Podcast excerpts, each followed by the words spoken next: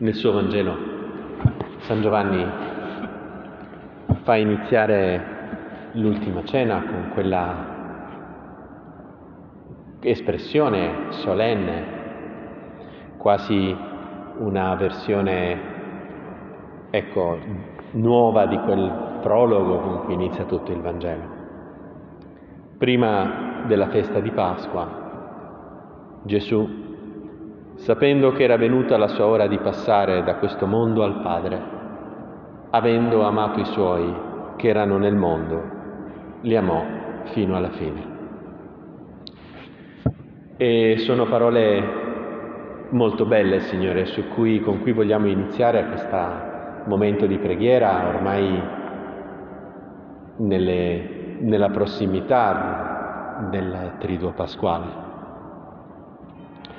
Qui San Giovanni opera una, un'interpretazione della, della parola ebraica con cui viene chiamata la Pasqua. Voi sai che in ebraico Pasqua si dice Peshach e il suo significato originario è passaggio. Inizialmente vuol dire, indicava il passaggio dell'angelo sterminatore, quella scena fortissima, quel, no? Dell'angelo che appunto passa oltre le case degli ebrei che vede segnate dal sangue dell'agnello sugli stipiti delle porte, no? fatto che passa oltre, Peshach voleva dire questo passare oltre dell'angelo delle, rispetto alle case degli ebrei. Ben presto però anche per i commentatori ebraici Peshach, il passaggio, sarà anche il passaggio dalla schiavitù dell'Egitto alla libertà della terra promessa, il passaggio, la liberazione dalla schiavitù dell'Egitto. Qui San Giovanni da un'altra interpretazione, una volta meditato il mistero di Cristo, di questo passaggio.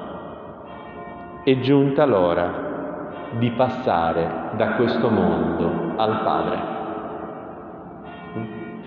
E, e, il fatto che inizi, diciamo, il racconto della passione, morte e resurrezione del Signore con queste parole è perché appunto c'è questo significato di passaggio nel, nel termine di Pasqua. Gesù passa da questo mondo al Padre sicuramente perché con la sua resurrezione e poi con la sua ascensione Gesù siede alla destra del Padre, passa da questo mondo in cui è venuto per salvarci, in cui è venuto a prenderci nell'umiltà della nostra condizione umana, per sedere a fianco alla destra del Padre però è anche quello che in un certo senso può e il Signore vuole che avvenga nelle nostre vite. Pasqua è passare da questo mondo al Padre. E passare da questo mondo, il mondo del peccato, il mondo della solitudine, il mondo in cui, Signore, ci sentiamo orfani, alla consapevolezza dell'essere figli di Dio. Passare da questo mondo in cui viviamo con lo spirito da schiavi, pieni di paura, magari che appunto un mondo che condanna, un mondo che come dice un cantante sei un appestato quando fai uno sbaglio, un mondo che non perdona, un mondo che non ha misericordia, passare da questo contesto da questo contesto di orfanezza, come direbbe Papa Francesco, di orfanezza, di sentirci orfani, di non avere un padre, al invece vivere al cospetto di nostro Padre Dio. E questo avviene teologicamente, Signore, proprio con la tua risurrezione e proprio perché Gesù ha un corpo glorioso non un corpo come il nostro, un corpo glorioso che noi possiamo essere membra del suo corpo e quindi entrare nella sua filiazione, diventare attraverso di lui figli di Dio. È con la resurrezione di Cristo che diventiamo figli di Dio. Ed è per questo, Signore, questa è la nostra salvezza, questa è la nostra forza, questa è la nostra speranza, questa è la nostra gioia, è per questo che tu lo vuoi festeggiare tutte le domeniche. Non gli basta festeggiarlo una volta all'anno, certo lo faremo a Pasqua, nella solenne veglia pasquale, saremo, no? Uh, quando ci sarà il canto dell'exulte, exulti, exulte turba angelica, cioè esulti il cielo, esulti la terra. Perché? Perché effettivamente è successo qualcosa di grandioso. Non gli basta al Signore festeggiarlo tutti i mesi, addirittura lo vuole festeggiare tutte le settimane. Il senso della, della messa la domenica è questo. E festeggiare con Gesù la nostra salvezza, il momento in cui grazie alla sua risurrezione diventa possibile per noi diventare membra di questo corpo glorioso. Tu non puoi diventare membro di un corpo, cioè, no? Tu non puoi diventare membro di un corpo come questo. Ognuno ha il suo corpo e ha le sue membra. Noi siamo, avendo un corpo non glorioso, un corpo terreno, noi siamo, per questo non possiamo avere questa comunione che invece con il corpo glorioso di Cristo si può avere. È con la risurrezione che noi diventiamo figli di Dio, che si apre la possibilità della filiazione divina. E questo, Signore, è il senso della Pasqua. Passare da questo mondo, ripeto, da un mondo di paura in cui viviamo come schiavi, sempre con la paura di sbagliare, a un mondo in cui gridiamo Abba, Padre. E questo passaggio è, un passaggio il passaggio che ci viene chiesto, che ci si mette davanti in ogni festa di Pasqua e quindi anche in questa. Signore, ma come si può realizzare questo? Perché te lo devo dire, Signore, il mio, cioè il peccato originale ha ferito così profondamente il mio cuore che nonostante tutto sento fortemente che il cuore di uno schiavo il cuore di chi ha paura, di chi vive nella paura, nella paura di sbagliare, nella paura di non essere adeguato, nella paura di non essere sufficientemente buono per Dio. Signore, come fare che questo mio cuore possa fare il passaggio da questo Egitto, da questa schiavitù, di sentirmi sempre sbagliato, sempre inadeguato, sempre mai sufficiente, al Padre, come passare dall'orfanezza dell'Egitto alla filiazione della terra promessa. Perché mi rendo conto, Signore, che è un cammino complicato ed è per questo che celebriamo la Pasqua tutte, tutti gli anni poi la, la ricelebriamo praticamente in ogni messa che soprattutto la domenica celebriamo. È un cammino impegnativo perché la ferita inferta nel nostro cuore dal peccato, dai peccati originali, dai nostri peccati personali, è profonda, ci vuole molta, molta pazienza. Ma qui il Signore, e anche in questo versetto San Giovanni ci dice un po' qual è la cura. Come passare da questo mondo al Padre? Come passare dall'orfanezza alla filiazione, avendo amato i suoi che erano nel mondo, li amò fino alla fine. Cioè, quello che ci permette di realizzare questo passaggio, Signore, è contemplare in questo triduo pasquale della tua passione, morte e resurrezione l'immensità del tuo amore per noi renderci conto guardando, contemplando con calma che cosa vuol dire. San Giovanni nel passo che abbiamo letto lo dice durante la cena quando il diavolo aveva già messo in cuore a Giuda, figlio di Simone Iscariota, di tradirlo, Gesù, sapendo che il Padre gli aveva dato tutto nelle mani, e che era venuto da Dio e Dio ritornava, si alzò da tavola. Gesù sa tu sai, Signore, che il Padre ti ha dato tutto nelle mani.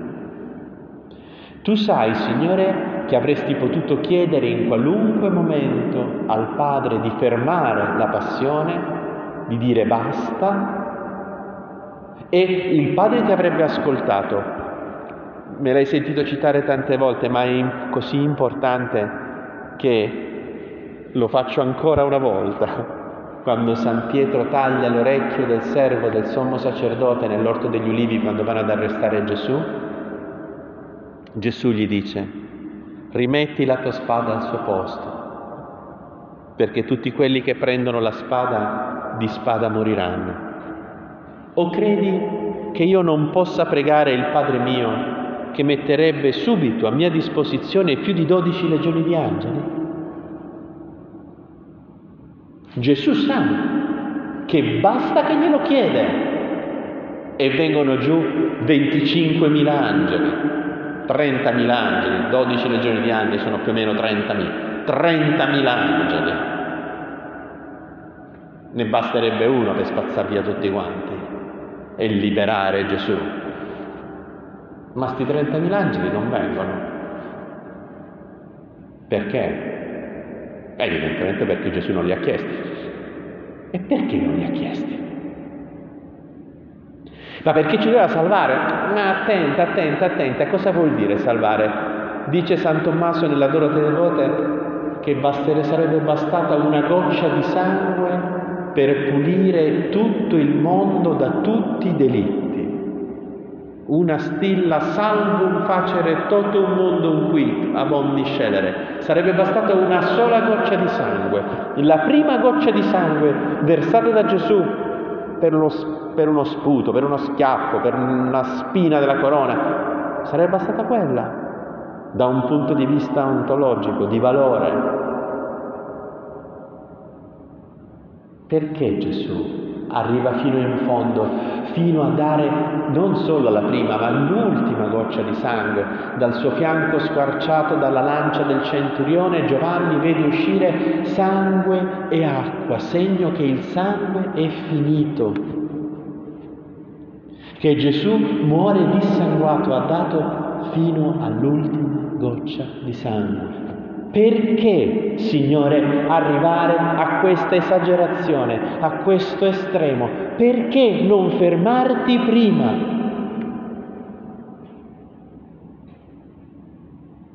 Perché?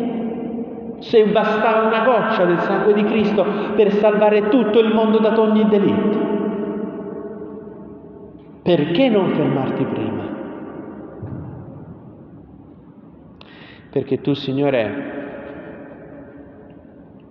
capisci, cogli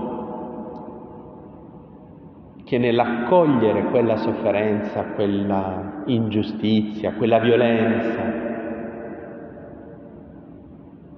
avresti potuto farci capire ancora di più l'amore di Dio Padre per noi. È come se Gesù ogni passo della via crucis, ogni sputo, ogni schiaffo, ogni graffio della corona di spine, ogni fitta di dolore dei chiodi, ogni secondo sulla croce in agonia, ogni caduta, ogni insulto a lui e a sua madre.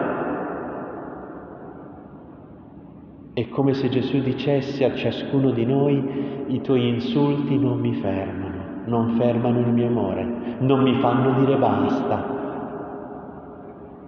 Non c'è niente che tu possa fare che possa farmi dire basta, adesso non ce la faccio più con te. Alzo bandiera bianca. Gesù vuol farci capire che non c'è niente che noi possiamo fare che possa far smettere di amarci. Come il Padre ha amato me, così io ho amato voi. Dio dovrebbe smettere di essere Dio perché Gesù possa smettere di amarci. Il padre e il figlio dovrebbero litigare perché Gesù possa smettere di amarci. Sorella mia, guarda, questo è, è grosso, perché allora dalla croce e Gesù dice a ciascuno di noi che Dio non vuole vivere senza di te, che è disposto a morire per te ed è morto di fatto. Avendo amati i suoi che erano nel mondo, li amò fino alla fine.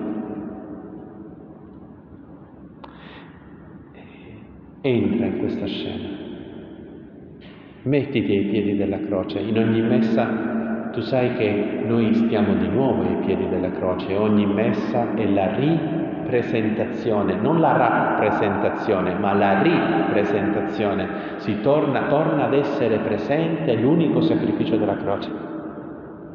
Entra in quella scena, pensa alla tua vita, agli insulti, agli sputi, quello che è stata la nostra pochezza, tante volte Signore per debolezza, tante volte perché siamo proprio scemi, tante volte perché a volte siamo cattivi.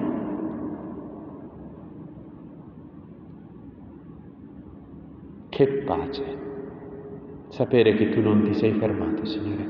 Gesù, dicono i medici che hanno studiato le macchie di sangue sulla sindone, molto probabilmente Gesù è morto, è morto di infarto. Quello che è stata la causa ultima della morte sulla croce è stato l'infarto. Cioè non è che Gesù ha detto basta, che non ce l'ha fatto il suo cuore a reggere l'infinità dell'amore che lui voleva manifestare per te e per me, che ci aveva per te e per me. Per passare dall'orfanezza alla filiazione, dalla schiavitù dell'Egitto alla terra promessa della libertà, abbiamo bisogno di impregnarci di questa verità. Dio non vuole vivere senza di te. Preferisce morire piuttosto che non averti. Ti cerca, non si arrende, non dice mai basta. E perché interpretassimo in questo modo tutto quanto, Gesù si inventa quel gesto incredibile che fa immediatamente dopo, sempre nel racconto di San Giovanni. Gesù si alzò da tavola, depose le vesti, prese un asciugamano e se lo cinse attorno alla vita. Poi versò dell'acqua nel catino e cominciò a lavare i piedi dei discepoli e ad asciugarli con l'asciugamano di cui si era cinto. Non possiamo abituarci. Scusami se entro in dettagli fastidiosi, ma bisogna entrare nella scena e nella scena ci sono i dettagli fastidiosi. Erano piedi di gente che camminava senza calze alla fine di una giornata, di gente che non si faceva la doccia tutti i giorni e che camminava su strade in terra battuta, non in asfalto, non lastricate, soltanto le grandi strade consolari romane erano, erano, erano lastricate, le altre erano tutte in terra battuta, erano piedi fetenti, schifosi, come a volte il mio cuore, Signore, come a volte la mia anima. Sai che cos'è che mi impressiona di questa cosa? Due cose. Nel rito romano, mentre nel rito ambrosiano la caratteristica delle letture di questa settimana autentica è il libro di Giobbe, perché è la sofferenza del giusto. Analogamente nel rito romano si leggono quelli che si chiamano i canti del servo di Yahweh, sono dei passi del libro di Isaia che sembrano vere e proprie fotografie della passione, cose impressionanti, come tante cose che sono successe al Signore posso contare tutte le mie ossa, mi danno da bere aceto, una cosa impressionante. C'è nella Sacra Scrittura, ci sono tante anticipazioni di quello che tu, Signore, avresti passato nella, nella tua passione, morte e resurrezione. Ma di questo gesto della lavanda dei piedi non c'è traccia di anticipazione in tutto l'Antico Testamento. Non c'è traccia. È un colpo di cuore di Gesù. Se l'è inventato sul momento, non era previsto che lo facesse, non stava scritto in qualche profeta che il Messia avrebbe lavato i piedi. Se l'ha inventato sul momento. E qual è l'altra cosa che mi colpisce? Ti ricordi quando si avvicina a Gesù il centurione che stava a Cafarno, che aveva quel servo malato che era molto caro al centurione e il centurione gli chiede se per favore lo può guarire. E Gesù dice ok, ok, vengo, vengo, vengo. E il centurione dice no, non ti preoccupare di venire. No? Sapeva, non voleva mettere in difficoltà Gesù. Per un ebreo entrare nella casa di un pagano era una cosa complicata, eri giudicato male, non, non si faceva. Un ebreo, un ebreo, un pio ebreo non entrava mai in casa di un non ebreo. E quindi questo centurione che non vuole mettere in difficoltà Gesù dice, no, ma non ti preoccupare, dai, comanda e sarà fatto. Io ho pure dei soldati, dico a quello va, quello va, quello viene, quelli viene, no? Comanda. Signore, non sono degno che tu entri sotto il mio tetto, ma di soltanto una parola e il mio servo sarà guarito. Questa espressione che si prende la lode di Gesù che dice non ha trovato una fede così neppure in tutta Israele, per questo motivo è quello che diciamo prima della comunione. Facciamo l'atto di fede da Oscar, eh? l'atto di fede da Oscar della fede. Signore, non sono degno di partecipare alla tua mensa, diciamo così. In inglese, ho la fortuna di celebrare ogni settimana in inglese, dice, è rimasto invece proprio il senso originale, dice, enter under my roof, cioè entrare sotto il mio tetto. Signore, non sono degno che tu entri sotto il mio tetto, che entri nella mia casa. E, e, e Gesù dice, ok, vai, guarito, a distanza. Signore, se volevi lavare i piedi ai discepoli, volevi che i piedi dei discepoli fossero puliti, no? Perché non li puliti a distanza? Che siano puliti i vostri piedi. Beh, figuri se non lo poteva fare, è onnipotente, il Dio ha creato dalla, dal niente l'universo intero, ha creato la luce, perché non ha fatto? No? Come Mary Poppins, no? che tu, e tutte le cose vanno a posto automaticamente nella stanza. Perché ha detto che siano puliti i piedi degli apostoli? No, li ha voluti pulire lui con le sue mani si è voluto sporcare le mani per farci capire perché, così come quando accarezza il lebroso, arriva il lebroso e si mette in ginocchio davanti a Gesù e Gesù dice lo toccò, esplicitamente lo dice gli evangelisti che raccontano perché evidentemente toccare un lebroso vuol dire rischiare di infettarsi.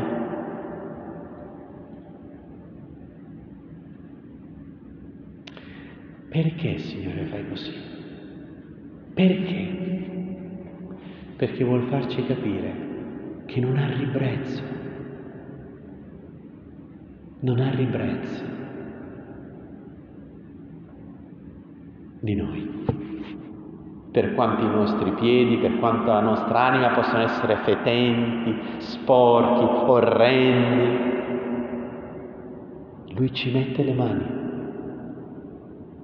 li accarezza, ci fa sentire tutta la tenerezza di una vicinanza fisica.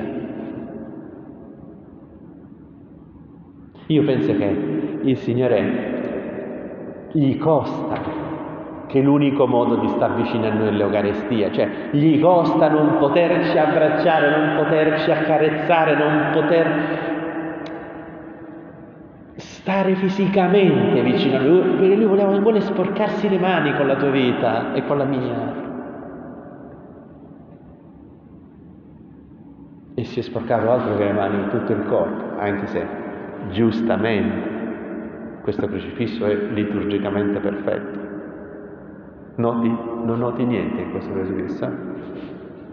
che non ci sono ferite, eccetto la ferita del costato. E dove stanno le ferite della flagellazione? C'è presente com'era il corpo di Cristo nella sindone? Dove stanno? Perché non ci stanno? Perché era troppo brutto? No, perché ci vuole dire la liturgia che quello che comparirà sull'altare, quello che è comparso sull'altare quando io ho pronunciato le parole della consacrazione sul pane e sul vino, è il corpo glorioso di Cristo. E il corpo glorioso di Cristo ha soltanto cinque piaghe, quelle delle mani, quelle dei piedi e quella del costato. Quelle che mostra gli apostoli quando, si, quando risorge. Le uniche piaghe rimaste sul corpo glorioso di Cristo sono quelle cinque. Perciò è un crocifisso liturgicamente perfetto. Perché ci vuole ricordare che sull'altare c'è il corpo glorioso. Ma lo sappiamo che quel corpo in realtà era pieno di piaghe, altro che le mani si è sporcato il Signore. Il corpo è lo straccio di cui si è cinto. Sorella mia, per passare da questo mondo al Padre, per smettere di essere schiavi, per passare dall'orfanezza alla filiazione, dall'Egitto alla terra promessa, abbiamo bisogno di impregnarci di che cosa vuol dire nella mia vita che Gesù mi lava i piedi, che si mette in ginocchio davanti a me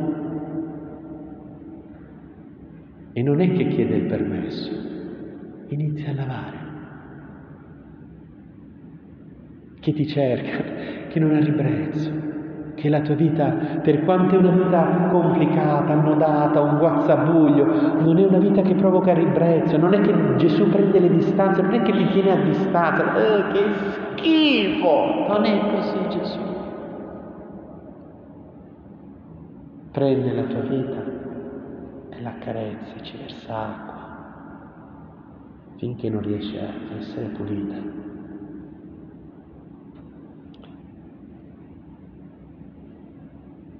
Venne dunque da Simon Pietro e questo gli disse, Signore, tu lavi i piedi a me? E Pietro ancora, fa ancora discorsi di dignità, molto ragionevoli, attenzione, chiunque di noi probabilmente avrebbe fatto, no, ti immagini che, cioè non quello che succederà, non so se nel rito romano si fa di più che nel rito ambrosiano, però della lavanda dei piedi, no? Ci sono i ragazzini, se è capitato a qualche tuo figlio gli hai fatto la doccia evidentemente prima, no? E non fa brutta figura col padre, ci mancherebbe altro, no? Ma immagina che se ti prendesse alla sorpresa adesso, viene, ti toglie le scarpe e inizia a lavarti i piedi adesso. E probabilmente anche noi avremmo reagito come Simon Pietro. Simon Pietro sta ancora a fare un discorso di dignità. No, Signore, questo è esagerato. E questa esagerazione nell'amore che, che gli apostoli non capiscono, no? eh, l'abbiamo letto domenica scorsa nella, nella messa, la Maria di Betania che prende una libra di nardo profumato che Giuda Iscariota, che era uno che ne capiva di soldi, valuta 300 denari, 15.000 euro. Hai mai avuto una boccetta? 300 millilitri, 15.000 euro, Chanel numero 5 costa un'infinità di meno rispetto a quello. E questa qua prende la boccetta di nardo puro e la butta sui piedi del Signore, manco sulla testa, sulla faccia, sul collo, sui piedi. E gli apostoli dicono, che esagerazione, si poteva... Giovanni dice che era soltanto Giuda. San Matteo che era pure un testimone oculare, dice che erano tutti gli apostoli che si sono lamentati, non soltanto Giuda. Nessuno degli apostoli aveva capito quel gesto, che spreco, che spreco. Se non capiamo che il Signore è disposto a sprecare l'esagerazione dell'amore per noi, noi non passeremo mai dall'orfanezza alla filiazione, l'unica strada è quella. Perciò Gesù è la via. Io sono la via, la verità e la vita. E allora, sorella mia, in questi giorni tu sai benissimo che l'unica cosa di precetto è andare a messa a Pasqua, quindi o vai alla veglia pasquale o vai alla mattina di Pasqua, però questa è l'unica cosa di precetto. Però se ce la fai, probabilmente con il lavoro, con la famiglia no, però se ce la facessi a, a farti le funzioni della settimana santa, il giovedì santo, il venerdì santo, la veglia pasquale, sono liturgicamente di una ricchezza sconfinata e possono essere un grande aiuto ad entrare in questo mistero, a renderti conto di quanto è grande l'amore di Dio per te, che è l'unico modo per passare da questo mondo al Padre, per quindi vivere una vera Pasqua, un vero passaggio. E chiediamo alla Madonna. Vicino a casa mia, eh, nella chiesa di Santa Maria dei Miracoli presso San Celso, c'è un quadro, cioè è una casa antichissima. E per qui c'è ancora, come in Duomo, no? che si può girare dietro l'altare, no? C'è un l'ambulacro dietro l'altare. E che dove ci sono anche i confessionali e dove ci sono dei quadri e c'è un quadro che a me eh, colpisce moltissimo perché è un quadro che ha una raffigurazione l'unica volta che l'ho visto nella mia vita, perché si vede Gesù inginocchiato e la Madonna che lo benedice, che è chiamata la Madonna delle vocazioni. Interpretazione è che sia proprio la Madonna che benedice Gesù prima di iniziare la passione morte, eh, di, andare, di andare verso la passione morte. Cioè il figlio chiede alla Madonna, alla madre, la benedizione. Quadro molto forte, molto bello. E dalle mie parti a Taranto c'è una processione che si fa il venerdì santo mattina, in cui c'è la statua della Dolorata, la Madonna che cerca il figlio. Gesù è stato già arrestato e lo cerca.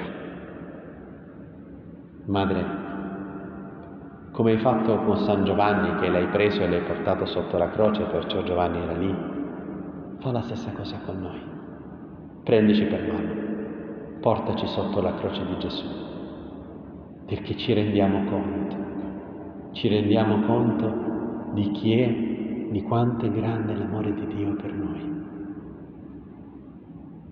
E che questo amore è capace di lavare come un oceano tutto quello che non va nella nostra vita. Riempiamoci di speranza. Madre, tu che sei la nostra speranza, portaci sotto la croce di Cristo perché possiamo passare anche noi da questo mondo al Padre.